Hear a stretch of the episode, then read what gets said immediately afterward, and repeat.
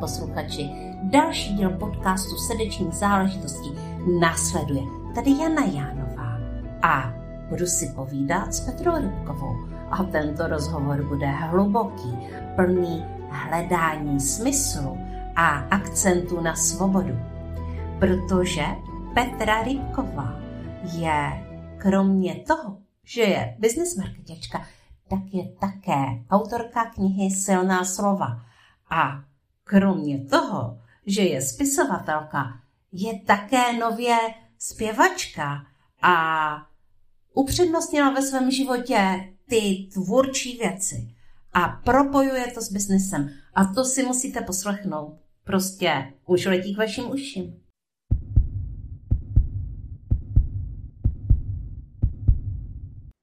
Dobrý den, mé milé posluchačky a posluchači podcastu Srdeční záležitosti. Je tady další lednový díl podcastu Srdeční záležitosti a s ním naše milá hostka Petra Rybková. Ahoj, Beti. Ahoj, Janí, ahoj posluchačům, zdravím všechny.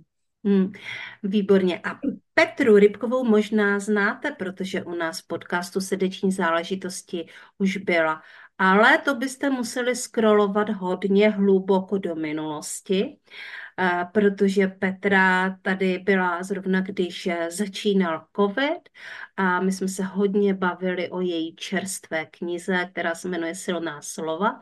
No a od té doby uplynulo mnoho vody, mnoho času a uh, máme tady Petru znovu. A Petra Rybková je marketačka a podnikatelská mentorka a nejenom tak hledajaká. Peti, co se skrývá za těmi slovy? To zní, to zní jako velký příslip. Já ještě jednou zdravím tebe, Janí, i posluchače tvého podcastu Srdeční záležitosti. Co se zatím skrývá? A skrývá se zatím samozřejmě dlouhá cesta, příběh, a tak jako vlastně za každou značkou je nějaký velký a krásný příběh. A já primárně teda pomáhám osobním značkám i firmám s jejich komunikací, učím je, jak komunikovat tak, aby jim to přitahovalo klienty, pozornost těch klientů, aby to jejich propojení bylo těsnější, bližší a možná důvěrnější, založený na takové na větší, jak to říct, přitažlivosti, lidskosti.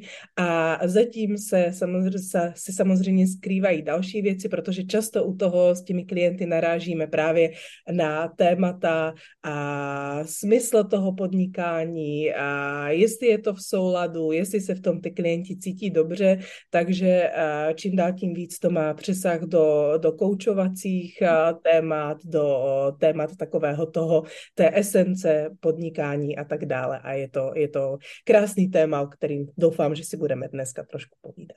Mm-hmm, určitě si o tom budeme povídat. Nicméně já jsem si všimla, že ty jsi e, začala spolupracovat také s některýma velkýma firmama, které se potom prezentují třeba na Facebooku a nejenom na Facebooku, že vlastně hodně a jí školíš, že děláš vlastně takové jako hodně odborné věci. Jak se ti to povedlo? Mm-hmm. A je pravda, že pro, změnit se z poskytovatele těch služeb v lektora, lomeno konzultanta, lomeno mentora bylo, bylo mým přáním už několik let. Člověk se nějakým způsobem profesně vyvíjí a chce se posouvat dál a mě to téma školení, mluvení, vyprávění a předávání toho know-how a je blízký. A loni jsem vlastně, myslím, že to ano, loni, ten čas strašně rychle letí, a jsem navázala spolupráci se Squatem, což je mezinárodní vzdělávací platforma, a sestra a Laby, pro kterou vlastně učím a kurz já copywriter, základy copywritingu, a takže mě lidi můžou různě potkávat na fotkách právě ve facebookových reklamách, na Facebooku, na Instagramu i na dalších sítích občas to vyskakuje i na mě. Je to, musím říct, že je to někdy, někdy takový jako trošku legrační paradox, když scrolluju eh, sítěma a vidím tam eh, sebe sama, já tam mám takovou, jako takovou fotku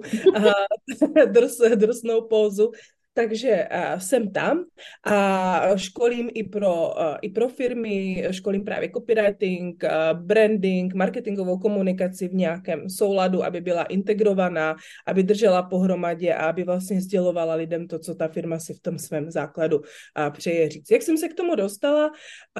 Prací, prací, propagací, marketingem, komunikací, oslovováním těch firm, skrze kontakty a tak dále.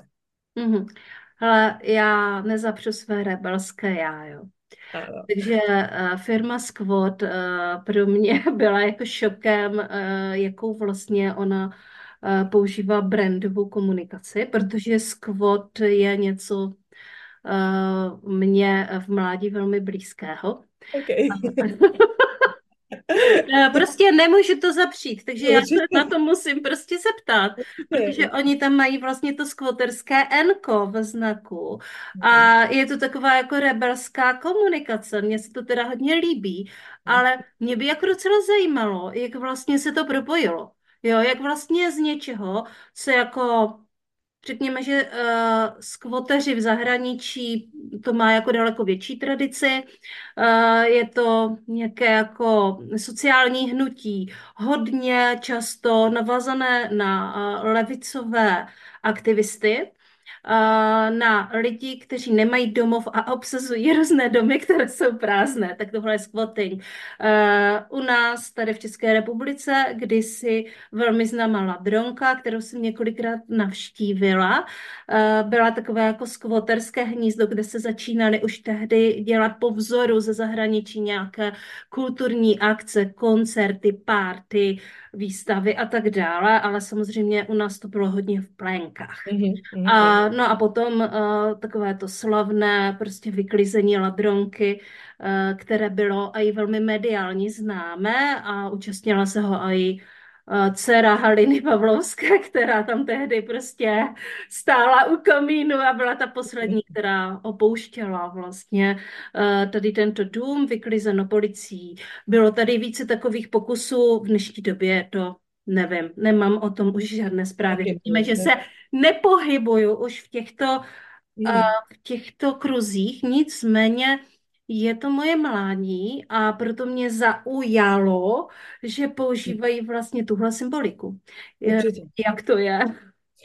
Um, je pravda, že um, když mě vlastně z kvota, z, z, ma, zdravím kolegy ze skvotu a musím jim potom uh, říct, že jsem o nich v podcastu mluvila, a když mě oslovovali t, ke spolupráci, tak to byla jedna z těch prvních věcí, která mě zaujala. Právě tady ten brand, který je postavený jinak, než taková ta vzdělávací klasika, které, které vlastně na tom trhu člověk potká několik. A ta jejich značka opravdu si myslím, že archetypově je někde mimo jiné i kolem archetypu rebela, a kterého si myslím, že v sobě máme ostatně jako všechny archetypy všichni a já jsem taky prošla samozřejmě nějakým, nějakým mládím, grungeovým, rokovým a tak dále a to téma je mi samozřejmě blízký a, a squat právě cílí. Já jsem se jich ptala, co ten squat znamená a, a oni tam, tam ta etymologie toho slova je trošinku jiná, ale oni vlastně cílí na, na lidi, kteří chtějí uh, udělat nějakou změnu, kteří chtějí mhm. udělat nějak, jako něco dokázat, otisknout nějakou stopu a uh, skrze tvorbu, protože oni hodně jsou zaměřený na, na lidi kolem, nechci říct úplně uměle, uměleckých, ale spíš jako kreativních profesí. A kromě mého kurzu uh, copywriterského, který mimochodem byl úplně prvním kurzem copywritingu, teda ne copywritingu, prvním kurzem z kvotu v České republice, tak mají, mají hudební produkci, mají organizaci hudebních eventů, mají tam fashion design, mají tam uh, tyhle ty tyhle ty oblasti, nebo jak to říct. A to naše propojení rozhodně vzniklo skrze takovou tu touhu tvořit a něco změnit a touhu po nějakém, nějaké svobodě toho uh, uměleckého, kreativního, to je to správné mm-hmm, slovo, mm-hmm. vyjádření a tohle máme se skvotem určitě velice uh, spojené a zároveň spousta lidí, která chce uh, se nějakým způsobem svobodně vyjádřovat, nebo ne spousta, všichni, potřebují i taky z něčeho žít, mít nějakou profesi, nějakou práci, která je bude naplňovat a bude jim dávat smysl, kde můžou uplatnit ty svoje talenty. A copywriting v téhle době momentálně je jednou z profesí, kde vlastně člověk, který rád píše, který má nějaký dar slova, může uplatnit ty svoje talenty a zároveň dělat svobodně a dělat jídle svých vlastních podmínek a pravidel a tak dále. Neříkám, že je to jednoduché, trh se samozřejmě plní, konkurence je stále víc a víc, ale, ale ta možnost tam určitě je. Takže takhle to propojení. Mm-hmm. Tak to byla taková jako brandová vsuvka, která mě velmi zaujala, protože tu symboliku znám a pojďme se teďka podívat na to, jakým způsobem vlastně ty vnitřně prožíváš mluvili jsme tady hodně o změně, tak já jsem si všimla, že i ty vlastně se měníš. Že samozřejmě přišly jako větší věci, jiné věci, ale zároveň do tvého života a do tvého podnikání přišlo něco úplně nového. Což se děje velmi často po několika letech podnikání, najednou jako, najednou jako kdyby to staré přestává dávat smysl, Sice je to součástí a jako kdyby se to začalo stávat minulostí. Mm. Je hmm. to minulostí. Mm. A, ale ještě nevíme. Ještě jako nevíme, co přesně je to nové. Jako to je takové to ohmatávání, otlapkávání a tam se často dějí velké změny, prostě člověk tam i udělá chyby, uh, protože neví. Já musím říct, že mám takové období, no já si myslím, že v něm ještě stále trochu jsem, ale velkou část už mám za sebou, uh, kdy jsem musela projít radikální změnou uh, a daleko lépe se mi komunikuje teďka v tuto chvíli, protože ta změna přišla a já jsem ji musela přijmout. A to je velmi těžké někdy přijmout změnu. Je to tak. Takže uh, zkus to třeba popsat klidně na sobě, na svém podnikání, na svém brandu. Mm-hmm. No, tak to bychom tady mohli být do rána, ale souhlasím s tebou v tom, že změna nebo nějaký vývoj a, s tím související tím, že my se měníme a vyvíjíme, tak se to logicky otiskuje do našich projektů a ještě kor u nás, kdo podnikáme pod osobní značkou, je to o to, to spojení těsnější a intenzivnější, ačkoliv vývojem a změnama procházejí i velké, eh, velké brandy, korporátní brandy, netýká se to jenom nás osobních značek. Ale já si vždycky vzpomenu na mého dědečka, kterého, jestli se to náhodou k němu dostane, tak eh, tímhle zdravím. A on měl doma ve vitríně takovou láhev a bylo to ve tvaru nějakého trojuhelníku, dostal to ve firmě za, za nějaký jako 50 letý výročí, které tam prostě strávil v té firmě, ve které uh. pracoval.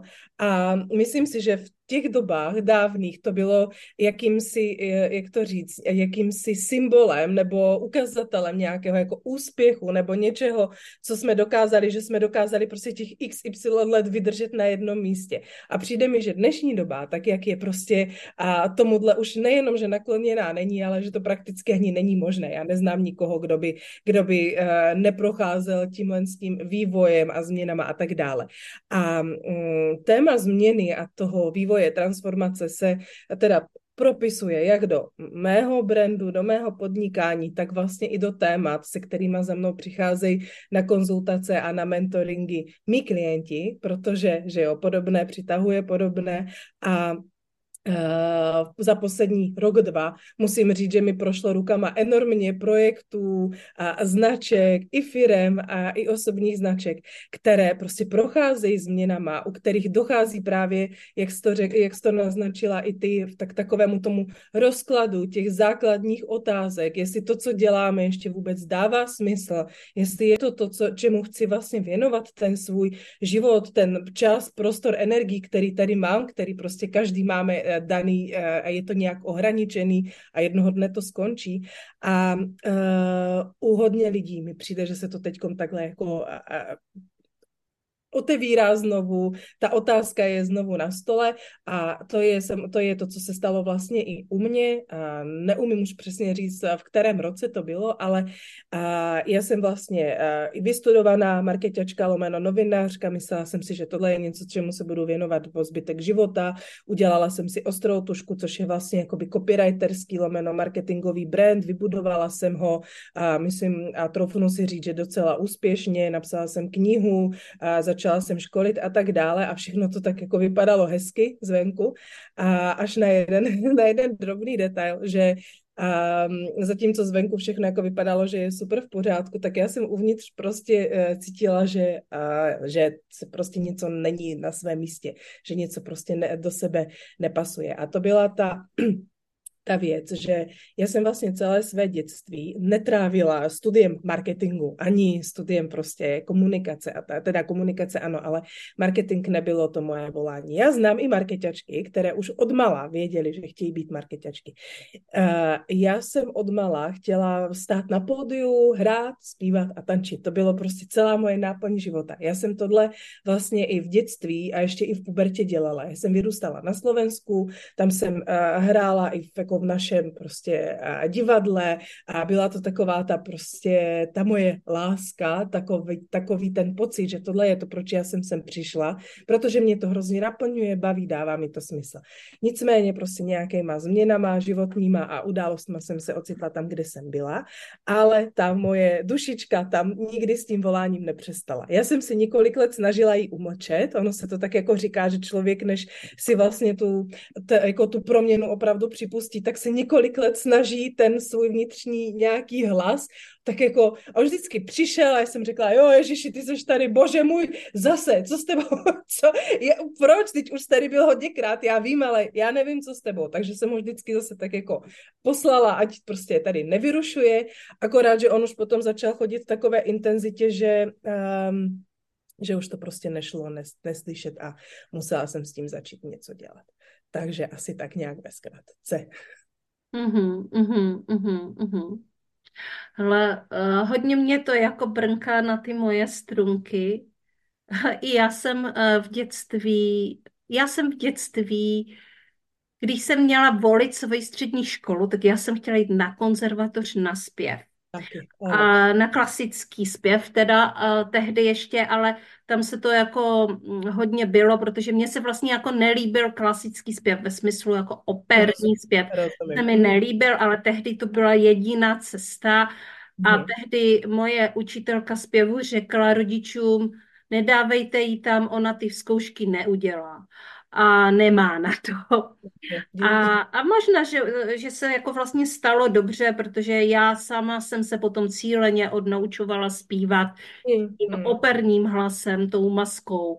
A abych, a musím teda říct, že to je jako dost těžký i jak jsem tady zmínila svoji rebelskou minulost, tak jsem měla jako ambice zpívat v úplně jiných uskupeních. Jako než... Představit, že to nebylo žádný těleso v eh, opeře Národního divadla. Ano, ne, nechtěla jsem jako být uh, divou uh, v opeře, ale no. chtěla jsem být jako divokou zpěvačkou na pódiu.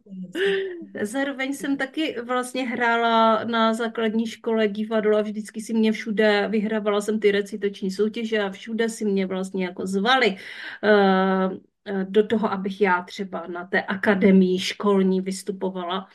Ale uh, potom jsem šla na knihovnickou a tam se to teda jako zlomilo, protože protože jsem ze sebe nenechala udělat toho úředníka v té knihovně, což střední knihovnická škola v podstatě je o tom, být jako hmm. důkladná, pečlivá úřednice, hmm. knihovnice, která uh, dokáže pracovat v systémech a to není moje silná stránka, takže já jsem nedodělala svoji první školu a utekla jsem od rodičů a a prostě měla jsem to své divoké, divoké období, které skončilo, nebo ne, neskončilo vlastně, ale prostě pak jsem byla oper v Itálii a tak, naučila jsem se italsky a prostě mě ten život zavedl úplně někam jako jiná, najednou jako... Mm, ale ono samozřejmě potom přišlo na lámání chleba, takže já jsem jako tohle začala zkoumat, když jsem měla děti. Mm, jako vlastně kolem těch 26 a teďka bez vzdělání v podstatě, jo. Si dodělávala uh, střední školu a úplně jsem zapomněla na ty svoje sny. A jestli já nějakým způsobem realizuju svoje sny a, a už nabírají jako i na těch obrátkách a divokosti, tak je to podcast, protože tady můžu svobodně mluvit. Je skvělý. Mně totiž to přijde i z toho pozorování mého vlastního, i těch eh, lidí, eh, se kterými třeba pracuju, a klientů a tak dále, že my vlastně tam eh, ano, samozřejmě jde o, taky o tu činnost, kterou my milujeme, že jo, každý takovýho něco měl, když byl malý, ale uh, sekundárně a možná je to ještě důležitější, my vlastně tím, že se vzdáváme těchto z těch svých uh, pěveckých, malířských, fotografických, já nevím, literárních, architektonických, jakýchkoliv vlastně částí sebe, tak se vlastně vzdáváme i té své, vlastně té své podstaty, takového toho sebevyjádření, sebeprojevení, protože podle mě každý uh, tady chce po sobě něco jako smysluplného zanechat, něco vytvořit, nebo možná si to spousta lidí už nepamatuje, právě možná díky tomu, že tam ta některá část byla zadupaná do, do země. A ono to nemusí být jenom spojený s uměním, ačkoliv čas, často je, ale každý se skrze něco sebe vyjádřujeme. A když tohle zadupeme, tak jak si to říkala i ty prostě, že nějaká učitelka řekla, nedávejte jí tam a ty ses odnaučovala v podstatě a tomuhle svému a, rit, jinak jak to říct, tomuhle návyku, tomu rituálu, tomu něčemu, co ti dělalo dobře, tak člověk tak nějak, nech, neumím to jinak říct, nějak tak jako vnitřně vyschne a najednou jako ano, žije, ale je to spíš takové jako život na autopilota. A to si myslím, že je strašná škoda, a protože my tady opravdu máme jenom několik desítek let, nikdo tady nebude 200, 300, 500 let, zatím teda, co my víme, co bude v budoucnu a strávit vlastně ten život na nějakého autopilota, na půl plynu a bez nějakého pocitu naplnění, bez nějakého pocitu, že to, co dělám, tady dává smysl mně a potažmo to potom může nějakým způsobem otevírat, inspirovat nebo cokoliv dalšího i jiné lidi, tak je to potom vlastně strašně smutné a je to zbytečné. Mm-hmm. Zavnímali jste z onlineu, že mám offline akce už tento měsíc? V podstatě celý takový cyklus, který jsem nazvala Dračí rok, a začínáme právě 29.1. ve Svitavách v nadačním domě Josefa Plívy a setkáme se tam se Šárkou Rojou Jiřičnou a uděláme si s ní business konstelaci a samozřejmě si budeme vykládat o dračí vizi, o vaší dračí vizi tohoto roku. Je to networking, takže budujeme vztahy, a seznamujeme se a společně rosteme. To je smysl networkingu. Takže se na vás těším 29.1. v 9.30 v nadačním domě Josefa Plívy ve Světavách.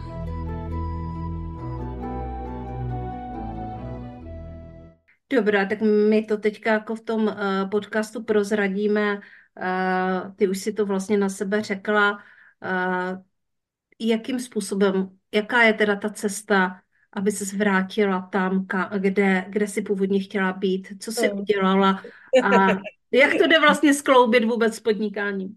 No, uh, jako pojďme si, pojďme si říct hnedka na úvod, že uh, ta cesta, uh, já teda nevím, jestli u jiných lidí, u mě teda to rozhodně nebyl jakože z bodu A do bodu B, takhle jako přímkou.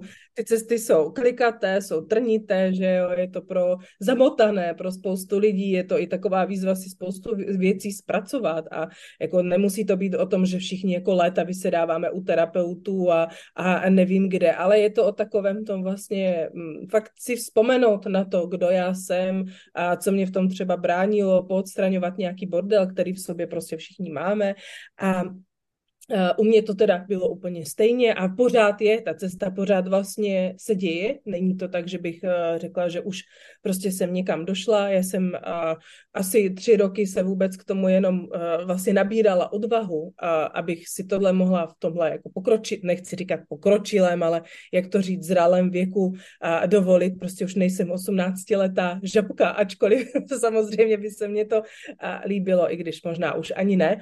A vlastně vůbec si dovolit tu myšlenku, že se chci vlastně jako před čtyřicítkou znovu vrátit na pódium, chci znovu zpívat před lidma, chci prostě třeba chodit na akce a něco tam těm lidem říkat, něco zpívat, prostě předávat nějakou, nějakou message. U mě to už uh, asi nikdy nebude jenom o tom, že tam přijdu, zaspívám ty písniček a půjdu domů. Já vždycky se ty věci snažím nějak jako propojit s nějakým, s nějakým životním tématem a dát tam do toho nějaký přesah, nějakou hloubku nebo nějaký humor, protože si myslím, že lidi se chodí na akci i bavit a já prostě miluju humor. A, mm, takže tohle byl takový první krok. Druhý krok, který mi přišel jako úplně absurd v ten moment, tak byl ten, že jsem se vlastně zapsala na divadelní konzervatoř do Hradce Králové a začala jsem chodit vlastně po víkendech na, na herectví, co by máma od malých dětí, mě to přišlo jako nerealizovatelný, ale vlastně, vlastně když jsem tohle přání nebo tohle myšlenku řekla doma, tak můj muž mi řekl, teď jasně běž, teď to se zvládne, není problém, takže ty věci se začaly takhle postupně skládat a není to samozřejmě všechno, mám i ty, jak to říct, ty vize nebo ty ambice ještě o, o kus větší ale a to bych možná zatím ještě, ještě nerozebírala, protože já radši mluvím o těch věcech, které už se povedly, než, než o tom, na čem se ještě pracuje, ale ráda bych se vrátila k nějaké i třeba časem vlastní hudební tvor, tvor, tvorbě. Je pravda, že to ještě úplně jako není dosedlý, ale, ale věřím, že to, že to tam dojde.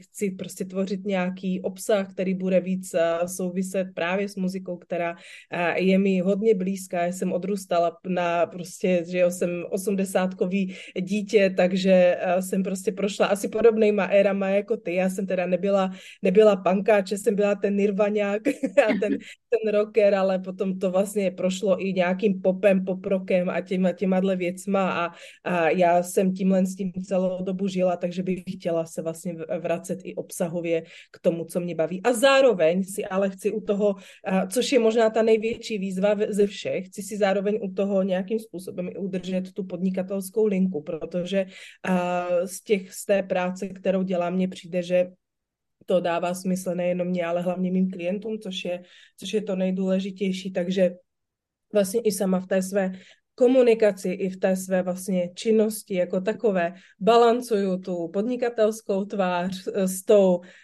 umělecko-kreativní, která teda teprve bych řekla pořád i po tom roce a půl mám pocit, že je furt na začátku nějak jako ožívá, ale nabírá postupně na nějaké síle, takové to jako zatím jemné a která prostě chce taky žít. Takže je to proces, furt se to děje, ale um, myslím si, že ten čas plyne i bez toho a prostě je na nás, jestli se rozhodneme si to dovolit, anebo, anebo jestli o tom budeme někde jenom fantazovat. Mm-hmm. Ale já jsem, eh, já jsem moc zvědavá, protože teďka si naznačila, že tady je něco, co ještě jako nebudeš eh, takhle prezentovat, ale to samozřejmě jako to je jenom voda na můj mlín, protože já vím, že můžeme za dva roky natočit, natočit no, jasně. Díl, ano, protože to má pokračování. Že? Určitě, určitě. No a dokud to dobře nedopadlo, tak to ještě neskončilo. tak. Uh, takže ano. Mm já vlastně uh, jako vnímám a myslím si, že ty si to i někde říkala a vlastně u sebe to taky vnímám, že být vidět a být slyšet je pro mě moc důležitý. A, uh, a vlastně jsem si takhle jako přes nějakou dynamiku bohatství jsem se dívala na ty archetypy a mě tam skutečně vyšlo jako nějaká hvězda, což si myslím, že to je i vlastně tvůj archetyp, protože to jsou prostě lidi, kteří, i když třeba jako v tu chvíli mají tu zářeště, třeba v mém případě uh, to tak dlouho bylo jako zastřenou a dávají spíš pozornost ostatním, tak, uh, tak přece to tam je a chce to jít prostě ven. Mm-hmm. Takže mhm. tam je prostě tomu se jako vlastně nedá jako nějak odolat. Nedá, nedá a můžu ti říct eh, ze své zkušenosti, že já jsem strávila asi, já nevím, tři, čtyři roky vlastně hledáním toho, jak to vypnout v sobě, tyhle ty a vize nebo prostě nějaký jako, přání. A dokonce jsem si zaplatila jednu terapeutku, eh, za kterou jsem šla za, eh, nebo koučku, ona to spíš asi byla koučka, a na, jako s přáním, abych se už jako zbavila konečně těchhle jako nesmyslů, které v tu dobu jsem považovala za překážku toho svého podnikatelského růstu a to, k čemu jsme došli, je, je fakt to, že to prostě vypnout nejde. Ono, ono nejde změnit tu, nebo tu tvoji podstatu prostě. Každý jsme nějaký, že jo, každý jsme sem kvůli něčemu přišli a to neznamená, že každý prostě máme, jako máme dobít tamhle jako Wembley a tamhle prostě být někde a jako na globální scéně a prostě vyprodávat největší haly na světě, ačkoliv by to samozřejmě bylo hezký, ale každý tady prostě máme nějakou práci. A když mě to prostě celý život jako netáhne k mikroskopům někam jako do biologické laboratoře, tak prostě proč bych se tam měla na sílu spát, když je tady jednak spousta lidí, které to tam táhne a pro které je to přirozené, taky je tady spousta lidí, kteří prostě jsou skvělí v číslech, dělají ekonomy, účetní a tak dále. Já to říkám furt, jak eh, kdybych se měla stát ekonomkou nebo účetní, tak bych byla nejhorší účetní na světě, protože k tomu nemám žádné dispozice, nemám prostě k tomu vůbec ani žádný vztah, žádný talent. Eh, mnohem raději tohle předám někomu, kdo, to, kdo tomu rozumí a kdo tomu má nějaký vztah a nevím, proč bychom se vlastně každý měli, eh, neměli držet té nějaké toho z přirozeného setupu, který prostě v sobě máme. Takže hmm. myslím si, že připustit si, hele, tohle prostě jsem já, tohle ke mně patří, možná to někomu přijde bláznivý, nebo jakýkoliv divný a tak dále, ale tohle jsem já, prostě tohle to ke mně patří taky, tak si myslím, že to je jedna z nejlepších věcí, kterou pro sebe můžeme každý sám za sebe v tom svém nastavení udělat. Hmm. No, uh, mě tak jakoby napadá, protože tady tenhle podcast má vlastně takový přesah, že má svítit eh, na cestu i ostatním, protože to, kde se uh, někdy odvážíme, ono je to skutečně odvážné. Já jsem třeba uh, včera udělala takové, a nebudu teďka ještě říkat, co to je, ale fakt jsem udělala rozhodnutí podnikatelské, a, a normálně jsem u toho brečela, ale věděla jsem, že prostě musím ho udělat, že to tak jako nejde dál.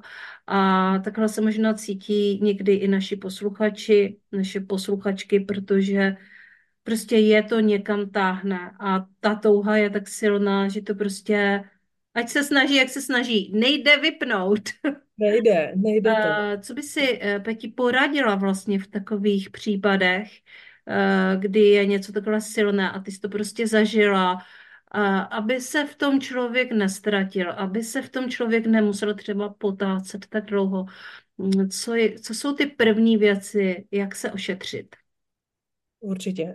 Um, podle mě je uh, důležitý, a to bych možná i řekla tomu svému mladšímu já zpětně, mm. a být k sobě vlídný a neočekávat od sebe, že to celý jako za člověk za 14 dnů zpracuje, projde tím, celý se to uděje a on už bude jenom stát na pědestálu a vydělávat ty miliony.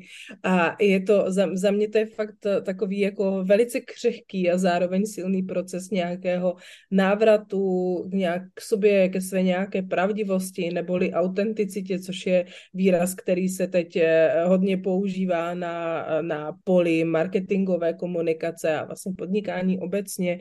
A, takže nějaká trpělivost sám se sebou, vlídnost, uvědomění, že to, že jsem se ocitla nebo ocitl někde na nějakém místě ve svém životě, tak to trvalo x let, prostě. Mělo na to spousta faktorů, které na to měly nějaký vliv, že jo, byla to nějaká výchova, nějaká škola, nějaký prostě přesvědčení té komunity, která je kolem mě a tak dále a tak dále. A že to nejde prostě za 14 dnů odloupat a, a udělat celý jinak, protože potom člověk zničí vlastně zbourá všechno, co má kolem sebe a často to bývá vlastně i jako, jako docela radikální, ale nevždy úplně příjemný. Ale brát to, já to beru jako nějaký proces a snažím se to takhle právě o tom mluvit i se svýma klientama. A vždycky si představuju tu cibuli, která se prostě odlupuje po nějakých vrstvách. A některé ty vrstvy chtějí čas. Ono se vlastně i říká, že vlastně podnikání a rodina, že to jsou dva největší jako trenažéry osobního rozvoje, dva nejlepší prostory, které existují, můžu potvrdit. A kdybych tak věděla, do čeho vstupuju, tak určitě bych vstoupila znovu, ale nevím, jestli s takovou, jako, s takovou jistotou, s takovou až, jako bych řekla, naivitou, nebo jak to říct, takovým, jako člověk vlastně vůbec neví, do čeho jde. A vlastně u toho podnikání si fakt e, člověk sáhne na spoustu věcí, nejenom v sobě, ale vlastně i o vztahu k nějakým nějakým jako k světu, k dalším lidem a tak dále. A prostě vzít to jako proces, vzít to jako školu, která vlastně všichni jsme tady, abychom se učili, že jo. Když si všechno tady vyřešíme, všechno se naučíme, všechno pochopíme, tak potom se už můžeme rozplynout na obláčku, ale se, my jsme tady zatím všichni a jsme tady prostě proto, abychom se učili, podle mě. Takže, takže takhle, tohle bych, kdybych měla říct něco, tak bych řekla asi tohle. Mm-hmm. Dobrá, děkuji moc krát za tohle sdílení. Eh, Petra, jak už na sebe na začátku prozradila, tak je podnikatelská mentorka, dokáže vám poradit uh, s mnoha věcmi, co se týče podnikání, ale především s tou změnou a třeba i se změnou brandu. Uh, Peti, uh, kde tě naši posluchači najdou, pokud by měli zájem tě oslovit a třeba vstoupit do tvého mentoringu nebo si koupit tvoji knihu nebo nějaký tvůj kurz? Já, uh, moje domo, do, jak to říct, můj podnikatelský domeček je můj web www.ostratuška.cz, kde vlastně je k dispozici tak moje, jak moje kniha Silná slova, která, ona se sice jmenuje kniha, ale já tomu říkám spíš, že to je, on je to takový průvodce, je udělaný prakticky, víc, víc než textu, je tam, jsou tam koučovací otázky, různé úkoly, a hry právě na takové to jako zvědomění si, jak to mám já, jak ty věci potřebuju dělat a jak komunikovat k těm lidem, co je na tom zajímá a tak dále. A takže je tam jak knížka, silná slova, jsou tam i moje konzultace, mentoring, vypisuju tam workshopy tvůrčího psaní pro marketing a business, které teď nemám vypsaný, protože je, je zima a to je podle mě není úplně dobrý, dobrý termín na, na uh, offline školení, ale na jaře zřejmě něco zase vypisovat budu, takže na ostratuška.cz, na mém osobním facebookovém profilu Petra Rybková, tam bych řekla, že jsem úplně nejaktivnější ze všech sítí, a jestli budete mít chuť a zůstat nějak v propojení, tak budu, budu ráda, pošlete mě tam žádost o přátelství nebo takovéto sledování a tam sdílím asi nejvíc nějakého svého obsahu, příběhu a tak dále. Jsem i na Instagramu, ale tam zatím, to, zatím tolik aktivní nejsem a tam právě se nějak ubírá ta moje pozornost, a co se týče té další tvorby, té budoucí, takže až tady budu za ty dva roky, jak si říkala, tak třeba už to bude potom ten můj primární kanál. A, a tak to je asi, asi to nejdůležitější. Mm-hmm. A protože my jsme s Petrou skoro sousedky, tak věřím, že se tady už peče nějaké setkání, které bude i pro vás. Uh, asi ještě v první polovině roku 2024 a o tom vás samozřejmě budu informovat v dalších podcastech. A teďka jedna moje poslední otázka na závěr, kterou už se teďka ani neodvážím vynechat v každém, uh, v každém podcastu, protože to jako se vsunulo do mého, do mého brandu a do mého podnikání. Uh, Peťo, já nevím, jestli to víš, ale jaký jsi human design uh, typ energetický? Já jsem projektor. Jsi projektorka. Uh-huh. Tak jo, takže tohle byla Petra Rybková. Petra Rybková je projektorka, takže určitě je to někdo, kdo nám dokáže posvítit uh, na uh, naše věci, dokáže Eh, nám dát ten správný vhled a hmm, projektoři v mém životě a v mém podnikání mají nezastupitelnou roli, protože dokáží generátory uh, povzbudit, dokážou jim právě posvítit na ty jejich věci. Takže kdybyste potřebovali posvítit na svůj marketing, na své podnikání, tak Petra je tady pro vás moji klienti říkají, že tohle vrej umím, umím víc než, než dobře, nechci se samozřejmě sama chlubit, ale je pravda, že jestli pro, ke mně si klienti pro něco chodí, tak je to právě pro takové to a, posvícení si na tu podstatu věci, protože a, já to říkám pořád ve své komunikaci. Podle mě jako 90% problémů v marketingu, v prodeji a v propagaci a ve věcech kolem online, online marketingu nejsou ve skutečnosti skutečnosti problémy online marketingu, protože ten, on, ten marketing jako takový ve své podstatě není až tak složitý. Je to pár nebo několik nějakých principů, které se můžete naučit, ve kterých se můžete zlepšovat, rozvíjet a tak dále. Ale ty problémy, které tam jsou, takové to neprodávám, nejsem vidět, nedaří se mi, moje nabídka prostě nikoho neoslovuje, nebo není vidět, nebo není dostatečně atraktivní, tak zatím právě jsou často problémy toho, že člověk vlastně neví, co chce říct, nevěří si, že to je dostatečně zajímavé, nemá dostatečný sebevědomí, má chaos, má třeba chaos, já hodně často řeším s klientkama třeba takový to jako přehlcení životem. A má prostě klientka, má doma tři děti, má dvě práce, do toho chce rozběhnout vlastně souběžně několik projektů najednou, je unavená, vyčerpaná a tak dále. A z toho prostě nelze vytvořit nic, co bude nějakým způsobem takový to jako šťavnatý, plný, kreativní, to, co bude potom přitahovat tu pozornost lidí a nějakou vůli třeba od nich nakupovat. Takže za problémy online marketingu za mě jsou mnohem hlubší problémy, které je potřeba právě nějakým způsobem rozklíčovat rozklíčovat nestačí, ale je potřeba je začít i řešit, začít aktivně přistupovat k té změně, nečekat, že to za mě udělá někdo, prostě nějaký, nevím, vesmír nebo, nebo kdokoliv další. Prostě my vždycky podle mě musíme být tím hybatelem té změny a těch proměn a těch, po, těch pokroků a potom se eh, v návaznosti na to a logicky a začne prostě hýbat i ten marketing a on se hýbat začne. Takže, mm-hmm. takže tak já si myslím, že tohle bylo dokonalé na závěr, že to fakt jako byla dokonalost, že krásně jsme to ukončili. Moc krát děkuji, že jsi přišla a těším se na osobní setkání, ať už ve Světovách nebo v Litomyšli. Já taky moc děkuji za pozvání, děkuji ani tobě, děkuji, kdo nás, eh, jestli nás eh, posluchači vydrželi, pardon, poslouchat až do konce, tak děkuji i za pozornost, za společnost a společně trávený čas a budu se těšit třeba příště. Tak jo, a já se rozloučím ještě s vámi. Tohle byl bezvadný podcast srdeční záležitosti s Petrou Rybkovou. Já jsem si to moc užila a věřím, že jste si to užili i vy. A věřím taky, že příště se setkáme zase s jinou další zajímavou podnikatelkou nebo online podnikatelkou, která nám svítí na cestu svým hrdinstvím.